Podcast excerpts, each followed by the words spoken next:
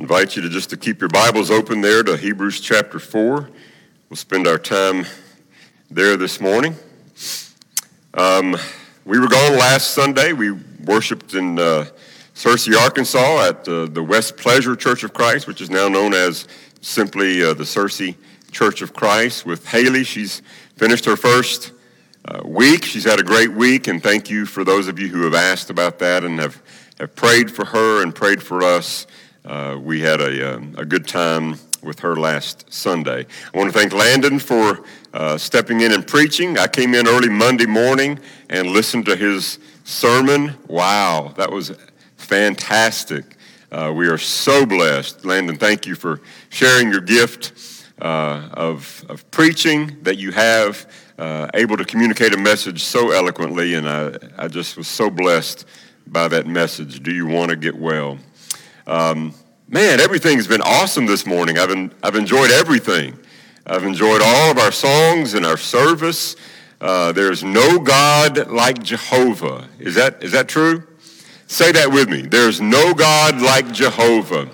I know that my Redeemer lives. Say that with me. I know that my Redeemer. Man, we have sung some great songs, encouraged one another. That was my prayer this morning. And as I read to you from Psalm 34, let us exalt his name together. I feel like we've done that.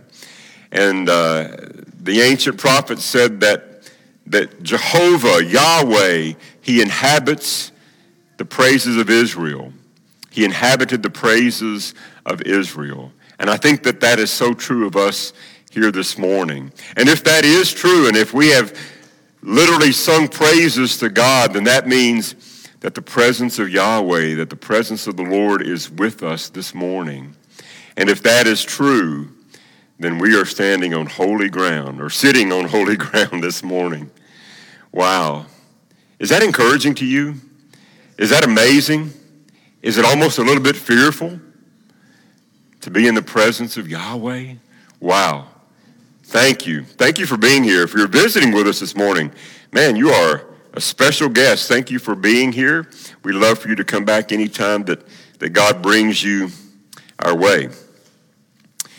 We're studying through the book of Hebrews, chapter 4. Appreciate Justin reading those first two verses. It's not enough. It's not enough for us just to hear the gospel. And it's really not even enough for us to identify with a community of believers. God's good news only benefits those who internalize it personally believe it by faith, and then assimilate it, put it into practice in our daily lives. That's what the Hebrew author is, is trying to get across to us, and I think especially in our reading this morning. Those who do that, those who come by faith, those who uh, put this stuff into practice, will enjoy God's rest. And that rest comes to us in two different stages. We'll talk about that as we go along this morning. But let's just read our text this morning, and then we'll try to spend a few moments uh, unpacking some of this, making it more practical. Hebrews chapter 4, this is the word of the Lord. Therefore, since the promise of entering his rest still stands, let us be careful that none of you be found to have fallen short of it.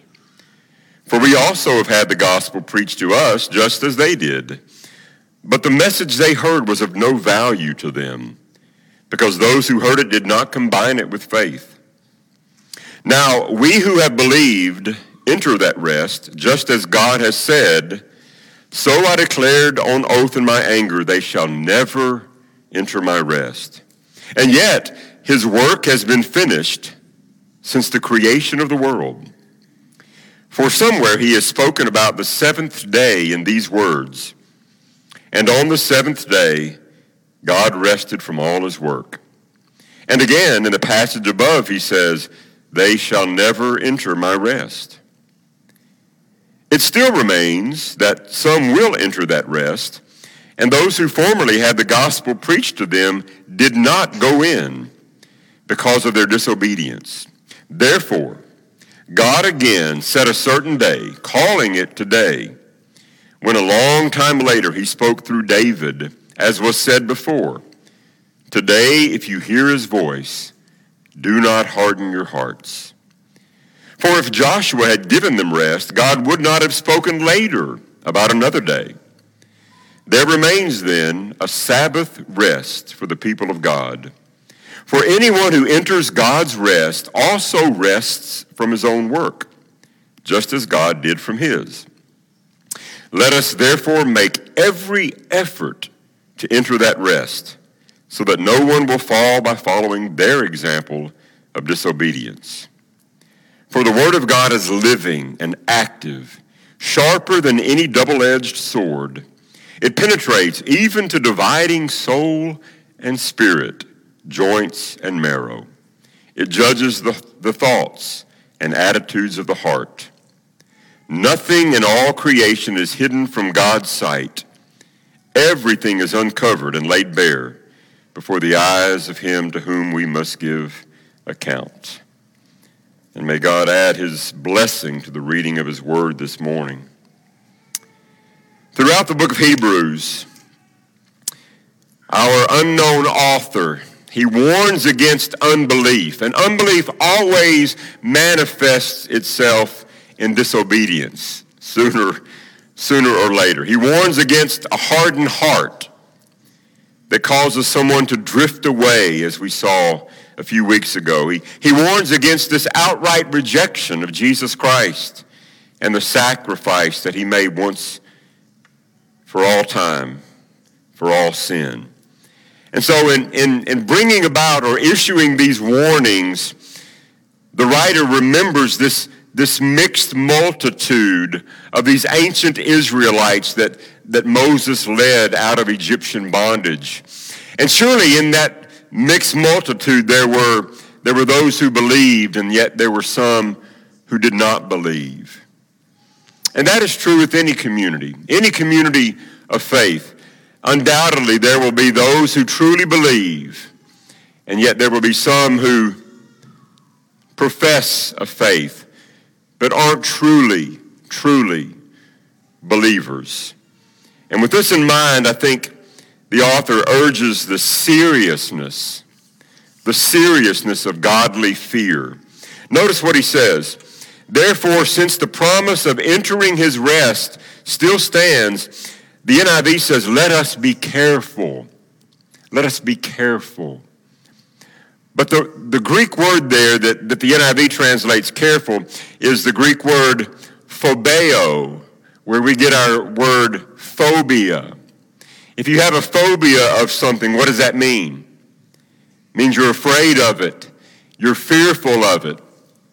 Uh, I, I, tend, I have a tendency to have a phobia of, of heights.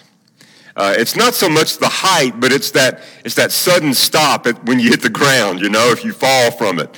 Um, sometimes when we go over high bridges, uh, I'm driving and my hands will start to get a little sweaty. Does that happen to anybody else? Literally, I, I, my, hand, my hands are getting sweaty now, even as I say that. My wife fears that I'll fall from this high platform sometimes because I like to hang my toes over the edge. Um, no, I have a fear of heights. Uh, I have a phobia. If I get up too high, I just I have this fear. That's what the Greek word is here. The NIV says, let us be careful. And, and I kind of understand uh, maybe what that's trying to say, but, but literally he's saying, let us be fearful. Let us be afraid that none of us fall short of what God is wanting for us.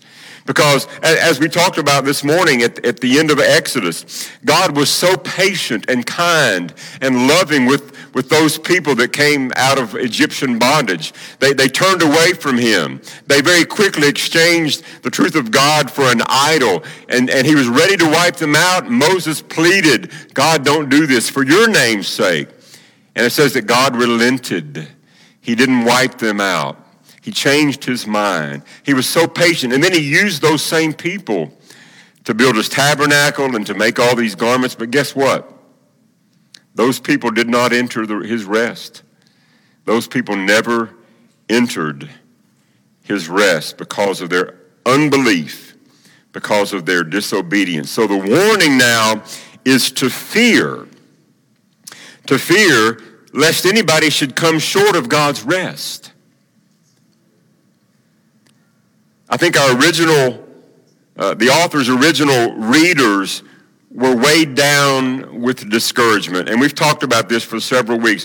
Whatever that discouragement was, surely they have, they have left their original world, uh, worldview, uh, Judaism, they, they've left that to follow Jesus. Or maybe those Greeks, those uh, pagans that had, had worshiped maybe at, at pagan idols, pagan altars, had sacrificed to pagan gods, they've left that now to follow Jesus. But somewhere along the way, they've suffered Maybe for the cause of Christ, maybe because they've left their family, they've been ostracized for whatever reason.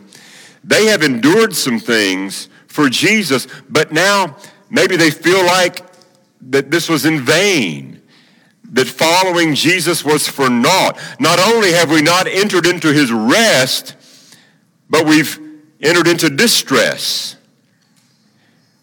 So they're in danger of falling short of what God has desired for them, fall, falling short of entering his rest because uh, they're weighed down with discouragement. Look at verse 2. He says, For we also have had the gospel preached to us just as they did. Now, when you hear the word gospel, what comes to your mind immediately? Hopefully, it's the death, the burial, and the resurrection of Jesus. That's what, that's what the Apostle Paul talked about in, in 1 Corinthians 15. He says, I want to remind you of the gospel that I preached to you. And then he goes on to explain to them that, that Jesus died according to the scriptures, that he was buried, and that on the third day he was raised according to the scriptures. That's, that's what I hope comes to your mind when you hear the word gospel. But he says they had the gospel preached to them. Those, those ancient Israelites out in the desert? Well, you understand that literally the word gospel just means good news. And that's really the way it maybe it should have been translated here. They had good news preached to them. What was the good news preached to them? Well, that God wants to be your God. He wants to dwell with you. And that if you will follow him, if you will obey his commandments, he will be your God. You will be his people. And there is coming a time when God is going to lead you into the land of promise. And in, in fact, he's going to excuse me, he's going to drive out your enemies before you. He will do battle for you. He will fight your battles for you. Man, that's, that, that's good news, is it not? The battle belongs to the Lord, right? And God's going to do all that for you because he wants to be your God. He wants to dwell with his people. They fell short of that. They had that good news preached to them, but they fell short of it. It says, that message was of no value to them because those who heard it didn't combine it with faith. Mm. It's sort of like it's sort of like this. I, I think most of us after church today are, are going to go and, and, and have something to eat. Am I right about it? That's kind of what we do, right? And you're like, Rodney, hurry up and preach so that we can beat all the, all the other groups to, to the restaurants. Now, I want you to think in your mind. Maybe you've got, um, you've already got plans where you're going to go. Maybe you've got something cooking at home, a pot roast, maybe the gospel bird, you got it in a crock pot, something like that that you've got waiting for you. But let's just stop and say you can have any meal. You can have your favorite meal today, whatever that whatever that is for you, whatever that comfort food is for you, you could have that just waiting for you. And it's so delicious. It's so scrumptious.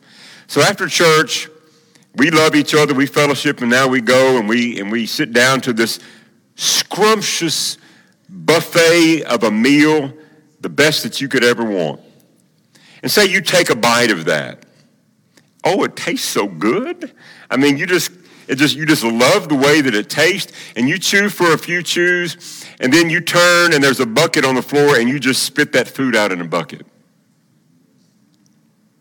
You say, Rodney, why are you? That's nasty.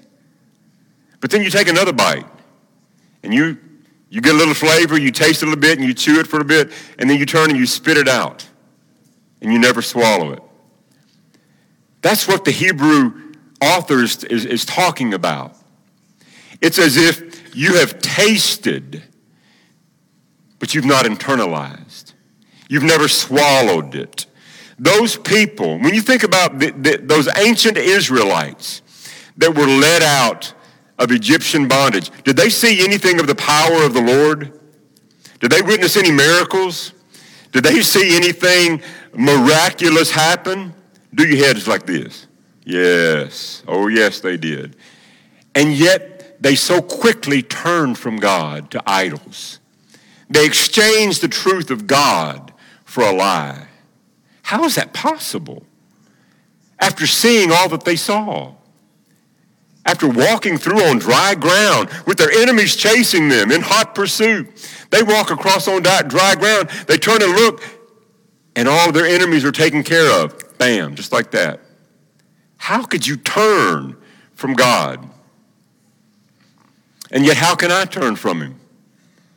Jesus Christ, the Spirit of Christ dwelling in me, promised to me, making His abode in me.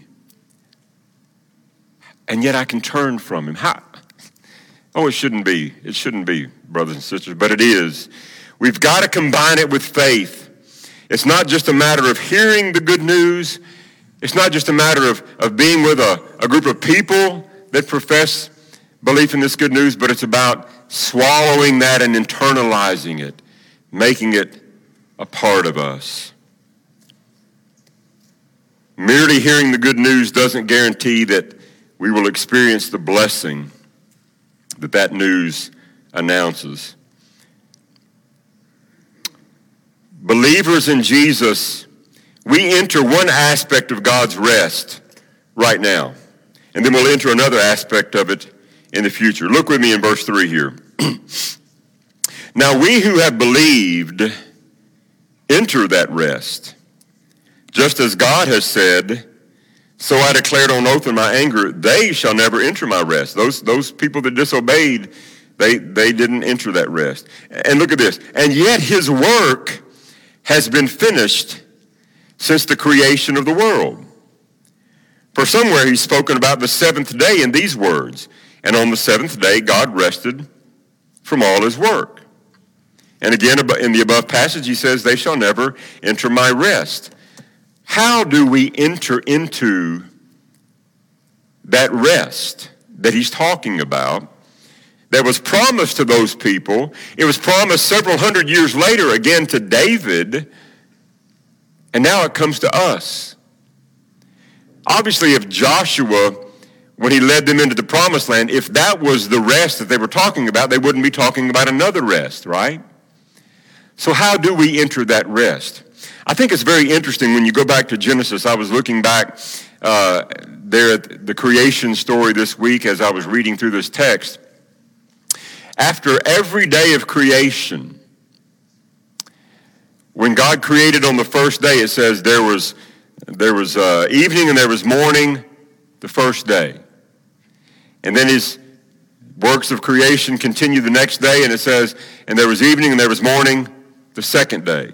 And then it says about the third, the fourth, the fifth, the sixth. But on day seven, it says God rested from all of his works because he was done creating. And it does not, it does not include that phrase, evening and morning, the seventh day. So you know what that implies? You know what I, you know what I get from that? That that seventh day has never ceased for God. God has, has entered into his rest. He's no longer creating, right? I mean, don't, let's don't overcomplicate it. He created the earth in six days and then he's rested from that. He's no, he's no more creating. So he rests from that work in the sense that creation, The works that I'm doing in creating this world are finished. They're done, right? So when we enter into that rest, it's not like the Sabbath rest that God graciously gave to Israel so that they would, would work hard for six days and then they would have a day of rest, a Sabbath rest, so that they could rest from their labors. That's not what he's talking about here. Because after that Sabbath rest, guess what?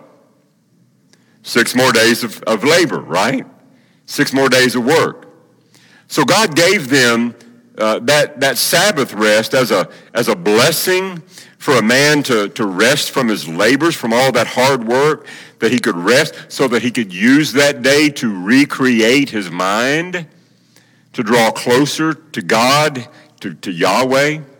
What, what he's talking about here that we, when we enter that rest, when you come to Jesus Christ, when you put your faith in him, when you obey his gospel, when you're buried with him in baptism, when you're raised to walk in newness of life, you enter into that rest.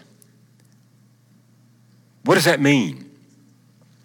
It means that we rest fully in the knowledge that there is nothing that we can do nothing that we can say, no arena in which we can serve that would make us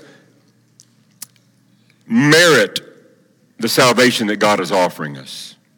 We rest fully in the knowledge that Jesus Christ has done everything, that it was paid for, that there's nothing else that needs to be done. You say, Rodney, I thought the Apostle Paul said that we were created in Christ Jesus to do good works.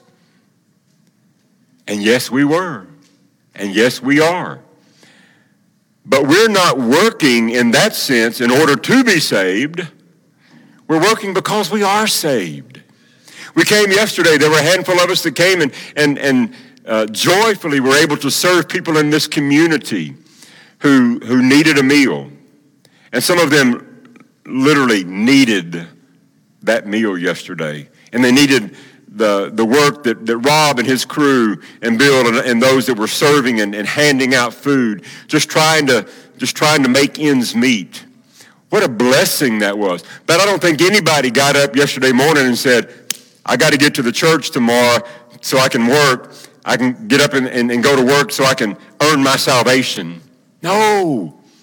No. We rest in the knowledge that Jesus has done everything that there's nothing we could do to be right with God except put our faith and our hope in Jesus Christ. And so we enter into his rest. Just like God is no longer working in creation, we don't have to do any work in order to be right with God. Amen? We don't have to do any work in order to be right with God. But we must come to him in faith. We must combine the words that we've heard with faith so that we don't fall short of that rest. But we put it, we're putting our faith in the man Jesus Christ who's done everything. It's finished. Isn't that what he said on the cross? It is finished. And so we put our faith in that and our hope and our trust, and then we enter into God's rest. And oh, there's coming another day. Listen to me. There's coming another day when Jesus returns, when we will enter into that eternal rest. Okay? That's what, that's what we're looking forward to. And that's what, that's what the, the Hebrew author was, was encouraging. Some of you have started this journey, but I'm afraid you're going to fall short of it. You're, you're so weighed down that you're wanting, you're wanting to turn away and you're wanting to turn back. Maybe some of you have started this journey, but you've never really internalized this. You've never really been in a right relationship with Jesus. And now you're, you're wanting to turn, turn back to what it was that you came from. Don't do it. Don't do it. Any person who professes to trust in Jesus but who lives in anxiety and uncertainty regarding God's acceptance has not yet fully grasped the reality and the truth of the gospel. I, I, I shared with you before, I, I almost know I did. Maybe I didn't. I forget things these days. But when I was living in Nashville, attending the Madison Church of Christ, I witnessed the girl be baptized a second and a third time.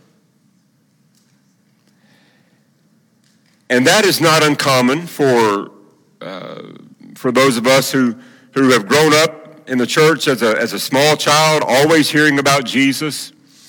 Um, we, we, we know that if we want to go to heaven, we need to, to be baptized into Christ. And so we, we, we do that at an early age. We want to. And as parents, we, we love for our children to know and, and to hear about Christ from an early age. That's why we bring them to church and to Sunday school and teach them at home. But this girl had been baptized when she was young. She wanted to be baptized uh, again in her early mid 20s, I think she was. Not uncommon. But yet I watched that baptism and then I watched a third baptism a year or two later.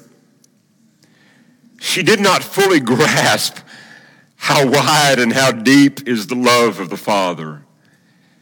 That what Jesus did satisfied everything in every way. And that all she had to do was to just say to God, I'm sorry. That if she was faithful to confess her sins, that God would be faithful and just to forgive her. She hadn't grasped that.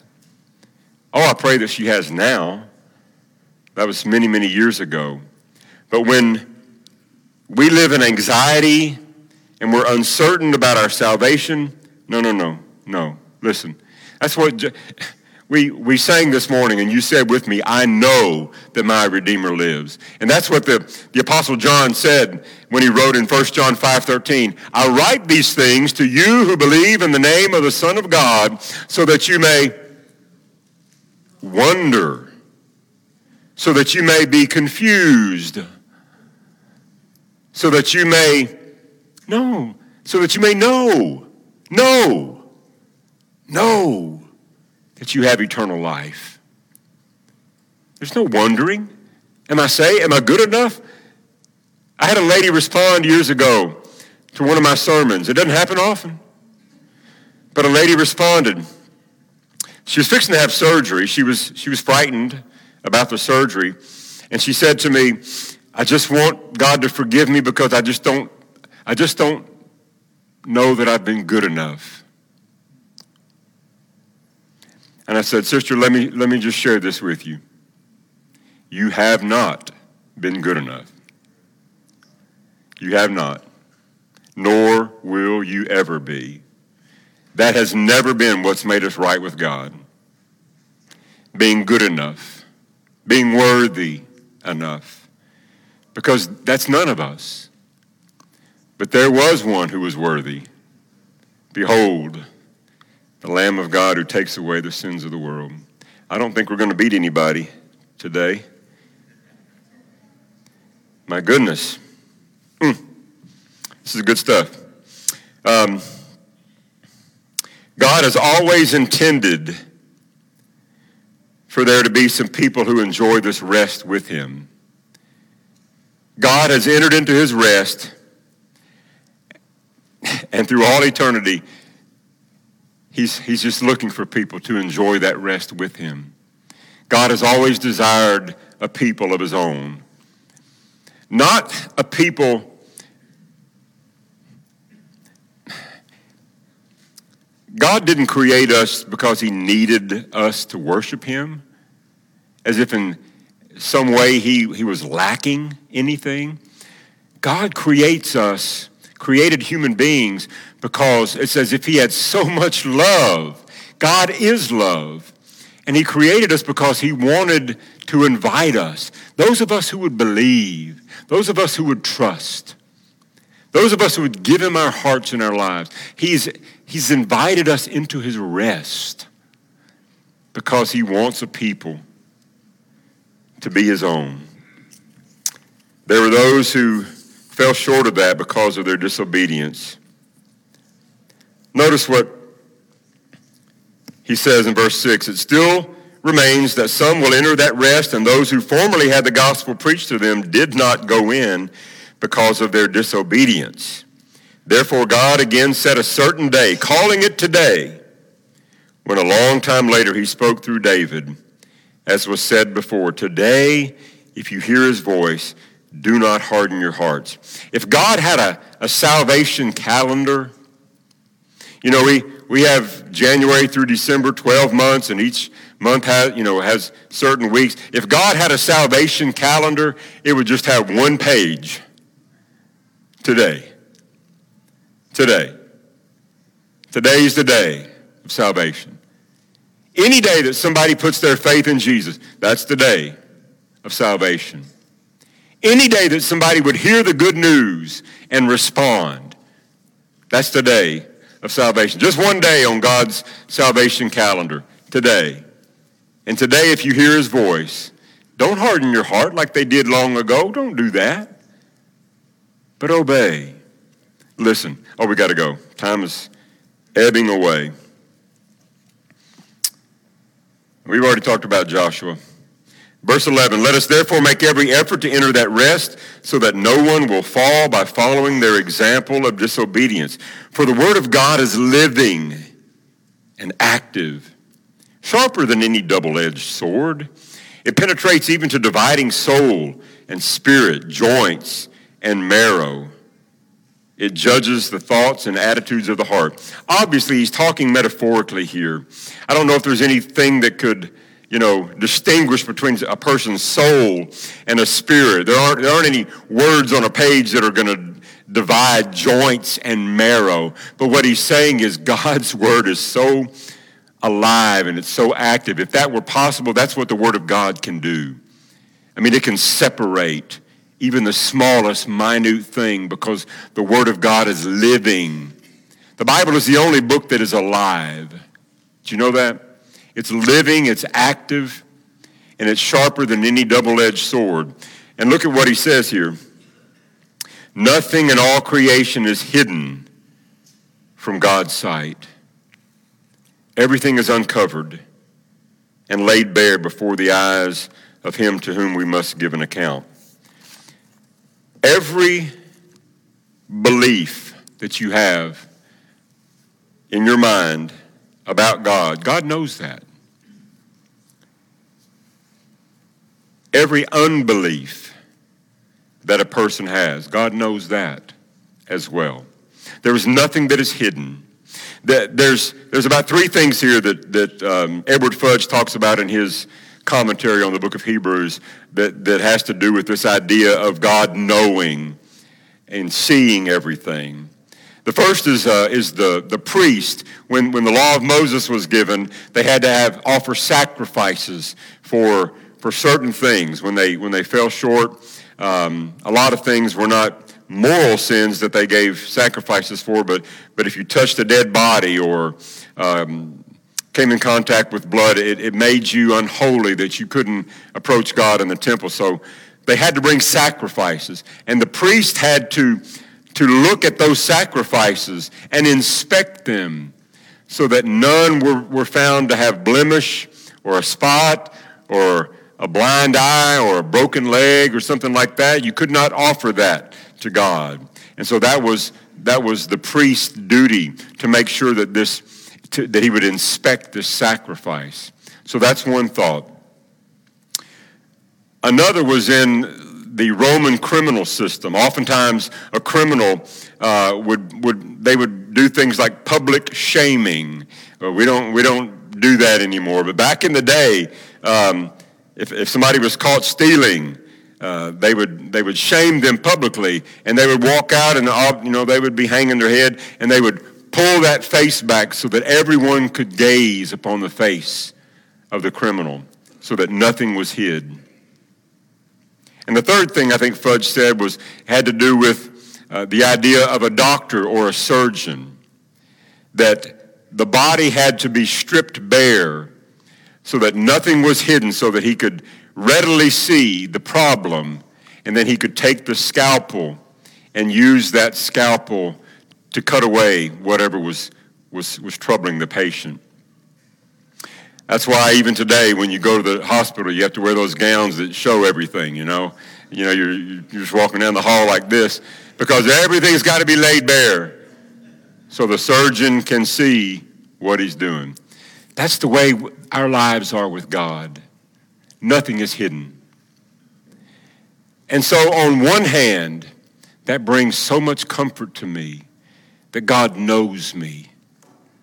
He really knows me. We're going to talk about that more next Sunday when we talk about Jesus as our high priest. He became one of us, he became like us so that he, he could know us. But you remember how the, the chapter began? Let us fear. Let us be fearful. It's, it's comforting to know God knows us, but it's a fearful thing to handle the Word of God. Am I right?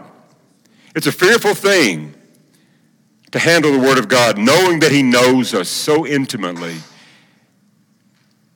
And one day we're going to have to stand before Him and give an account for everything we've done while in the body, whether good or bad. That's a scary thing. But there was one. His name is Jesus. He did become like us so that he could know us and so that he himself could bear our sins in his body on the tree so that you and I might die to sins and live for righteousness. We have been healed by his wounds. You know, there is a place of quiet rest near to the heart of God, a place where sin cannot molest, near to the heart of God. If you need that rest this morning, do you remember what Jesus said? Come unto me, all you who are weary and heavy laden, and I will give you rest. That still remains for anyone who would put their faith in him.